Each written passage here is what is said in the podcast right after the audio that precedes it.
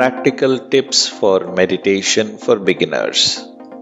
Be blessed by the divine. This is Krish Murali Eswar. I started meditating in 1984 when I was in college. Ever since I became a master in the simplified Kundalini yoga system in 1987, I have been attempting to teach meditation to aspiring students. With my 30 plus years of experience teaching Kundalini meditation to students, let me give you some practical tips on how you can start meditating as a beginner. 1. Start meditating for a few minutes at a time. It can be 2 minutes, it can be 3 minutes, it can be 5 minutes. Don't expect to sit down and meditate for 20 30 minutes at a time.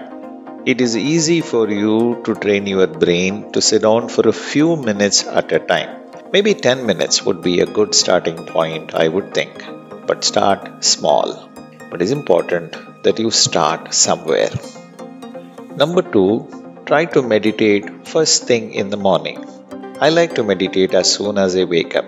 In fact, my first meditation is on the bed itself. I wake up and I meditate for about 5 minutes or so. Only after I do 2 minutes of Agna, 2 minutes of Thuriyam, and bless everyone, my day begins. I get out of my bed only after this morning meditation. You could do it whichever way you want. You could maybe get up, do your morning duties, and then immediately sit down and meditate. Do not pick up your mobile phone. Once you pick up your mobile phone, you will spend the next half an hour, one hour, two hours, and it'll become too late for you to meditate. Number three, dedicate a location to sit down to meditate every day at home. There is one spot in the hall where I like to meditate. There is also another spot in my father's room where I like to sit and meditate. There is a third spot in my bedroom where I like to meditate also. So there are three spots that I have in my house where I like to meditate. I do not meditate in any other location. So as soon as I go sit there in that space, I know it is time for me to meditate. It is easier for my brain to get trained to do the same job at the same location. Number 4, request your mind that you are going to meditate and let it give you permission to meditate. Assure your mind that at the end of the meditation you will attend to all the distracting thoughts. Don't forget your promise at the end of the meditation. If you are able to attend to your thoughts, then your mind will cooperate with you. Number five, after the meditation, take a pen and a paper or a diary or a notebook. List down your distracting thoughts. Attend to it one by one.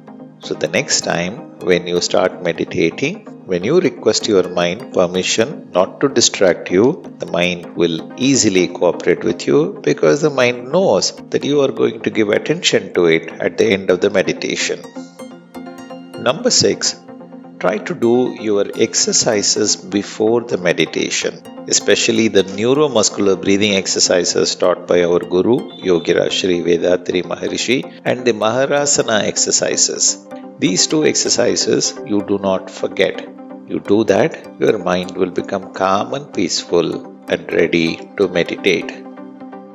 I hope these tips are useful for you to get into a meditation habit regularly. Good luck to you. If there is anything I can do for you, don't hesitate to keep in touch with me. I am here to help you succeed. Be blessed by the divine.